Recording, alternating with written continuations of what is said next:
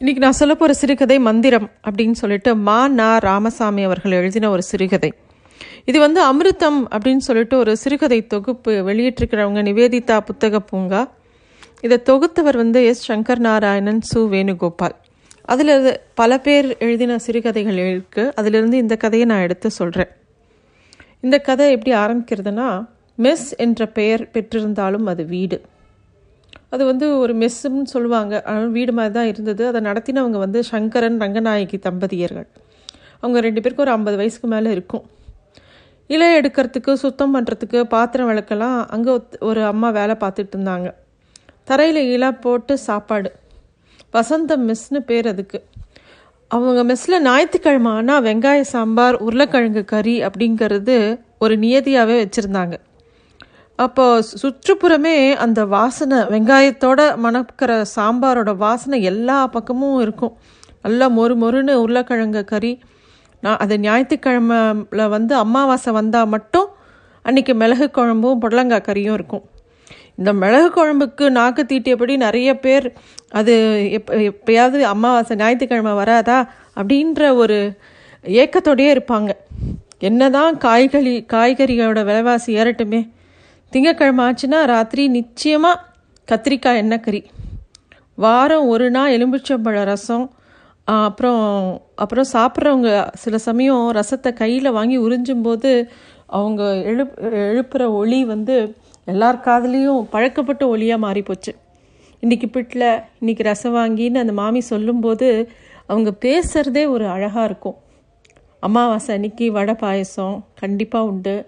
அதே மாதிரி விசேஷ நாள் பண்டிகை நாள்னால் தேங்காய் சாதம் எலுமிச்சம்பழ சாதம் இல்லை புளியோதரை பச்சை மிளகாய் இஞ்சியோட கூடிய தயிர் பச்சடி வத்தல் வடகா மோர் மிளகா எல்லாருமே ரொம்ப நல்லாயிருக்கும் அங்கே. சில பேர் கோவில் மண்டகப்படிக்கு பணம் தர மாதிரி நாளைக்கு எனக்கு பிறந்த நாள் எல்லாருக்கும் ஸ்பெஷல் சாப்பாடு போடுங்கோ அப்படின்னு சங்கரன்கிட்ட எக்ஸ்ட்ராவாக பணம் கொடுக்குற வழக்கமும் உண்டு. சாதி மத வேறுபாடெல்லாம் அங்கே பார்க்குறதே கிடையாது.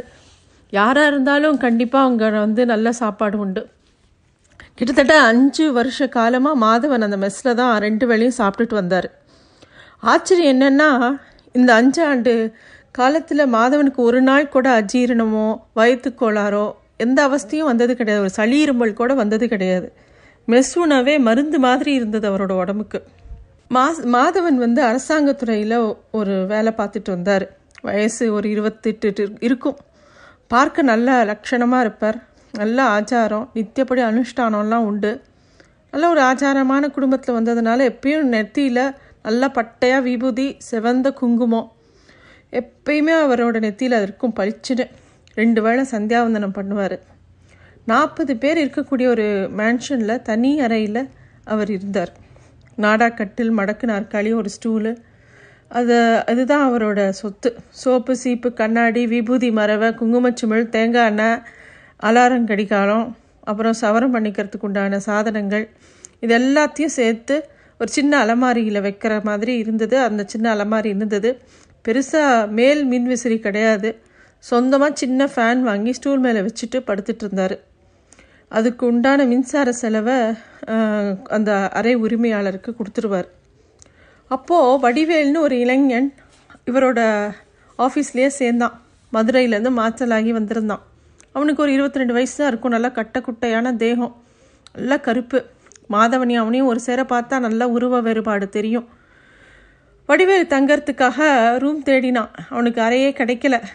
அறையா? அது கஷ்டமாச்சே அப்படின்னு மாதவன் சொல்லும்போது அவனுக்கு முகமே வாடி போச்சு. அவன் பார்த்த உடனே மாதவன் சொல்கிறாரு ஒன்று பண்ணுங்க வடிவேலு. என்னோடய ரூம்லேயே இப்போதைக்கு என்னோட தங்குங்க. எங்கள் மேன்ஷன்லேயே ஏதாவது ரூம் காலியாக தான் பார்க்கலாம் அப்படின்னு சொல்கிறாரு வசந்த மெஸ்ஸுக்கும் கூட்டிகிட்டு போய் அங்கேயே அட்வான்ஸ் கட்ட சொல்கிறாரு இங்கே சாப்பாடு நல்லா இருக்கும் உடம்புக்கு ஒத்துக்கும்.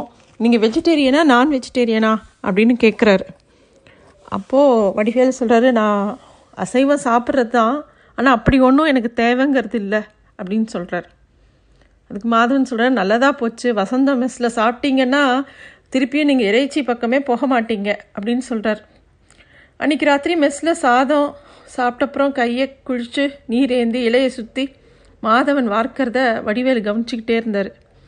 இப்படி ஒரு செயலை யாருமே பண்ணி அவர் பார்த்ததில்லை. இதுக்காக இவர் இப்படி செய்கிறாருன்னு புரியல. கேட்கவும் கூச்சமாக இருந்தது. சரி ஏதோ வழிபாடு பண்ணுறாரு ஏதோ அன்றாட சடங்கு போல் இருக்குங்கிறது மட்டும் தெரிஞ்சது வடிவேலுக்கு. மாதவன் ஏதோ மந்திரத்தை முணுமுணுக்கிறதும் பார்த்தாரு. அப்புறம் ஒரு ரெண்டு பருக்கைகளை எடுத்து சாதத்தை எடுத்து அஞ்சாறு தடவை வாயில் போட்டுக்கிறதையும் பார்க்குறாரு இடது கை நடுவரலால் இலையை தொட்டுட்டு அதுக்கப்புறம் அந்த விரலில் சிந்திய நீரை தொட்டு மார்பில் வச்சுக்கிறதையும் பார்க்குறாரு அப்புறமா அது ஒன்றும் கேட்கல வடிவேல். பேசாமல் அப்படியே விட்டுறாரு. என்ன கேட்குறதுன்னு அவருக்கு தெரியலை. மாதவனோட ரூம் ரொம்ப சின்னது.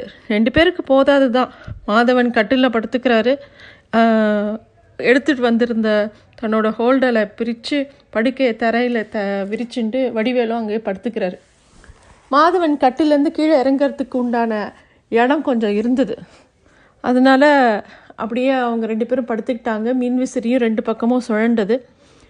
அப்போ மாதவன் தான் பேச்சு கொடுக்குறாரு. இங்கே திருட்டு பையன் ரொம்ப ஜாஸ்தி.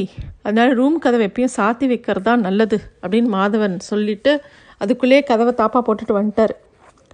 அப்போது வெடிவேல் சொல்கிறாரு அம்மா திருட்டு எங்கே தான் இல்லை? நாம் தான் ஜாக்கிரதையாக இருக்கணும். நீங்கள் நான் இருக்கேன்னு பார்க்க வேணாம். நீங்கள் எப்படி இருப்பீங்களோ என்ன செய்வீங்களோ அதன்படியே செய்யுங்க. அப்படின்னு சொல்லிட்டு ரெண்டு பேரும் பேசாமல் படுத்திருக்காங்க. கொஞ்ச நேரம் கழித்து ரெண்டு பேருக்கும் ஆனால் தூக்கம் வரல. வடிவேலு அப்படின்னு இவர் கூப்பிட்றாரு மாதவன். பேசுங்க அப்படின்னு சொல்லி வடிவேல் சொன்னது மாதவனுக்கு அந்த வார்த்தை பிரயோகமே வித்தியாசமாக இருந்தது. எப்பயுமே எல்லாரும் சொல்லுங்க அப்படின்னு தானே சொல்லுவாங்க. இவர் என்ன பேசுங்க அப்படின்னு சொல்கிறாரு அப்படின்னு யோசனை பண்ணிக்கிட்டு நான் கேட்குறேன்னு தப்பாக நினைக்கக்கூடாது சாதி பற்றி எனக்கு தனிப்பட்ட அபிப்பிராயம் உண்டு அப்படின்னு மாதவன் பேச ஆரம்பித்த உடனே டக்குன்னு வடிவேலு நான் என்ன சாதின்னு கேட்குறீங்க அவ்வளோதானே அப்படின்னு கேட்குறாரு மாதவன் அமைதியாக இருக்கார். என்ன சாதின்னு சொல்கிறது கலப்பு சாதி. என் தாத்தா ஆதி திராவிடர். பள்ளி இறுதி படிப்பு தேறி அரசாங்கத்தில் வேலைக்கு சேர்ந்தார் மின்சாரத்துறை. ஆதி திராவிடர்னு சொல்லிக்கிறதுக்கு ஒரே வெக்கம் முதலியார்னு சொல்லிட்டாரு. உடனே ஒரு முதலியார் பொண்ணு அவரை காதலிக்க ஆரம்பிச்சிட்டுது. காதல் கூட சாதி பார்த்து தானே காதலிக்கும் போல இருக்கு. அப்புறம் என் தகப்பன் நான் எல்லாரும் முதலியார் ஆயிட்டோம் அப்படின்னு வடிவேல் சொல்கிறத கேட்குறார் சரிதான் அப்படின்னு சொல்லிட்டு மாதவன் பேசாமல் இருக்கார். உடனே வடிவேல் கேட்குறேன் நீங்கள் ஐயரா ஐயங்காரா? அப்படின்னு. ஐயர் அப்படின்னு மாதவன் சொன்னோடனே ஐயர் ஐயங்காருக்கு என்ன வித்தியாசம்? அப்படின்னு இவர் கேட்குறார் விபூதியும் நாமமும் தான் வித்தியாசம். மற்றபடி பெருசாக வித்தியாசம் இல்லை. ஐயங்காருங்கெல்லாம் சிவனை கும்பிட மாட்டாங்க. ஐயர்கள் சிவனையும் விஷ்ணுவையும் சேர்த்து கும்பிடுவாங்க. என் பேர் மாதவன் நான் ஐயர். விஷ்ணு பேர்களில் இதுவும் ஒன்று ஐயர்லேருந்து பிரிஞ்சு போனவங்க தான் ஐயங்கார். நாங்கள் ஸ்மார்த்தர் அவங்க வைஷ்ணவர்கள். வீட்டில் சில பழக்க வழக்கங்களில் ஐயர் ஐயங்கார்களுக்கு வேறுபாடு உண்டு. ஐயர் மாமி மடிசார் வேறு மாதிரி இருக்கும் ஐயங்கார் கட்டுன்னு வேறு மாதிரி இருக்கும். சமையல் பாத்திரங்களை தொடர்ந்து இருந்தால் பத்துன்னு கையனுப்பிப்பாங்க ஐயர் வீடுகளில். ஐயங்கார் வீடுகளில் அதை பற்றின சமாச்சாரமே பத்துங்கிற சமாச்சாரமே கிடையாது. ஐயர் மாமிகளை அம்மாள் அப்படிம்போ ஐயங்கார் மாமியங்களை அம்மங்கார்னு சொல்லுவோம். அப்படின்னு தனக்கு தெரிஞ்சதெல்லாம் மாதவன் சொல்ல சொல்ல அப்படியே கேட்டுகிட்டே இருந்த வடிவேல அப்படியே உறங்கி போயிட்டார். ஒரு வாரம் காலியும் ஒரு வார காலம் அப்படியே கடந்து போகுது. ஆனால் அவருக்கு ரூமே கிடைக்கல. எத்தனையோ இடங்களில் சொல்லி பார்த்தாங்க ஆனால் எங்கேயுமே கிடைக்கல. அதுக்குள்ளே இவங்க மேன்ஷனோட உரிமையாளர் இவர்கிட்ட எக்ஸ்ட்ராவாக செலவாகுதுன்னு சொல்லிட்டு எக்ஸ்ட்ரா பணம் கூட வாங்கிட்டார். ஒரு நாள் ராத்திரி உணவு சாப்பிடும்போது வடிவேல் கேட்டுட்டார் எதுக்காக எப்படி தினமும் இலையை சுற்றி தண்ணியை தெளிக்கிறீங்க? அப்படின்னு. அந்த நேரம் பார்த்து இலையில முட்டைக்கோஸ் கறி சாதம் எல்லாம் வைக்கப்பட்டிருந்த அப்போ வந்து மாதவன் சொல்கிறாரு இது பேர் அன்ன சுத்தின்னு பேர்.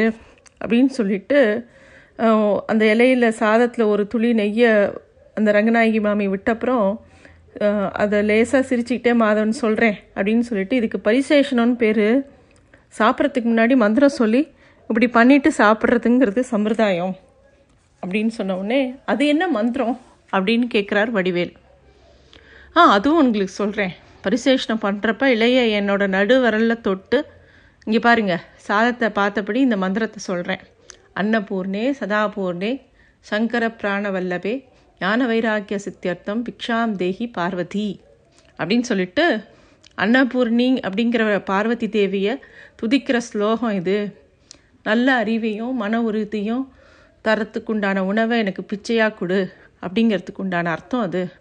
அப்படின்னு சொல்லும்போது வடிவேல் அதெல்லாம் கவனமாக கேட்டுக்கிட்டே இருக்கார். வெண்டைக்காய் சாம்பாரை ஊற்றினார் சங்கர் மாமா. தொடர்ந்து மாதவன் சொல்லிகிட்டே இருக்கார். இப்போ நான் வந்து பூர்புவஸ்வக அப்படின்னு சொல்லிட்டு ஒரு மந்திரம் சொல்லுவேன். அதுக்கப்புறம் காயத்ரி மந்திரத்தை மனசுக்குள்ளே ஜபிப்பேன். சாதத்துக்கு மேலே லேசாக நீரை தெளிச்சிட்டு திரும்பவும் பரிசேஷனம் இலையை சுற்றி நீரை வாக்குறேன். அப்புறம் சில மந்திரங்களை சொல்கிறேன் குளிச்ச நீரை விட்டு அமிர்த உபஸ்தரணம் அசி அப்படின்னு சொல்லிட்டு உணவை அமிர்தம் அப்படின்னு அமிர்தமாகவே பாவித்து அதை சாப்பிட்றேன். கையில் இருக்கிற நீரை நான் வந்து அப்படியே குடிக்கிறேன். அப்புறமா அஞ்சு ஒரு நாளும் ரெண்டு பருக்கே எடுத்து பிராணாயாக ஸ்வாயாக அபானாய ஸ்வாஹா அப்படின்னு சொல்லிட்டு ஒவ்வொரு மந்திரமாக சொல்லி வாயில் போட்டுக்கிறேன். இன்னி வரைக்கும் சோறு போட்டு என்னை எது காப்பாற்றுறதோ இறைவா அதுக்கு நன்றி அப்படிங்கிற மந்திரம் தான் இதெல்லாம் அப்படின்னு ரொம்ப விளக்கமாக ஒரு பாட்டுக்கு சொல்லிக்கிட்டே இருக்கார். இதெல்லாம் கேட்டுட்டு இருந்த வடிவேலு சாப்பாட்லேயே கவனம் செலுத்திக்கிட்டே இருந்தார். எதிரில் இருந்த ரெண்டு மூணு பேர் கூட இவர் மாதவன் சொன்ன ரொம்ப விரிவான விளக்கத்தை கவனமாக கேட்டு சிரித்தாங்க ரசம் சா விட்டப்புறம் அந்த ரசமும் நல்ல பெருங்காய வசத்தோட நல்லா இருந்தது. அடுத்த நாள் காலையில் ஒம்பது மணிக்கு வடிவேலும் மாதவனும் திருப்பியும் அதே மெஸ்ஸில் எல்லாம் முன்னாடி உட்காந்து சாப்பிட உட்காடுறாங்க அப்போது வடிவேல் என்ன பண்ணுறான் கையில் கொஞ்சம் சாதத்தை எடுத்துக்கிட்டு நான்கு நான்கு விரல்லையும் சாதத்தில் வச்சுக்கிட்டு கண்களை மூடிட்டு அவனும் ஏதோ மந்திரத்தை சொல்ல ஆரம்பிக்கிறான். அதை பார்த்தோடனே மாதவன் வந்து கேட்குறான் நீங்களும் மந்திரம் சொல்லி சாப்பிட ஆரம்பிச்சிட்டிங்களா? அப்படின்னு கேட்டோடனே ஆமாங்க அப்படின்னு வடிவேல் சொல்கிறான் என்ன மந்திரம்? அப்படின்னோடனே வடிவேலு இருங்க சொல்கிறேன் அப்படின்னு சொல்லிட்டு கையில் சாதத்தை எடுத்துகிட்டு சொல்கிறான் எந்த உழவர்கள் இந்த சாதத்தையும் நெல்லையும் நான் உண்பதற்காக பருப்பு காய்கறி வகைகள் எல்லாம் விளைவிச்சு தந்தாங்களோ? அந்த உழவர் பெருங்குடி மக்களுக்கு என் நன்றி. அனைத்து வித வசதிகளோடு அவங்க பல்லாண்டு வாழணும் அப்படிங்கிற மந்திரம் தாங்க இது அப்படின்னு சொன்னோடனே ரொம்ப சந்தோஷமாயிடுத்து மாதவனுக்கு. செய்யுங்க செய்யுங்க தினம் இந்த மந்திரத்தை சொல்லி சாப்பிடுங்க வடிவேலு. நீங்கள் ரொம்ப என்னை விட ஜாஸ்தி வசந்துட்டீங்க அப்படின்னு மாதவன் தன்னோட நண்பனான வடிவேலை பார்த்து சொல்கிறான்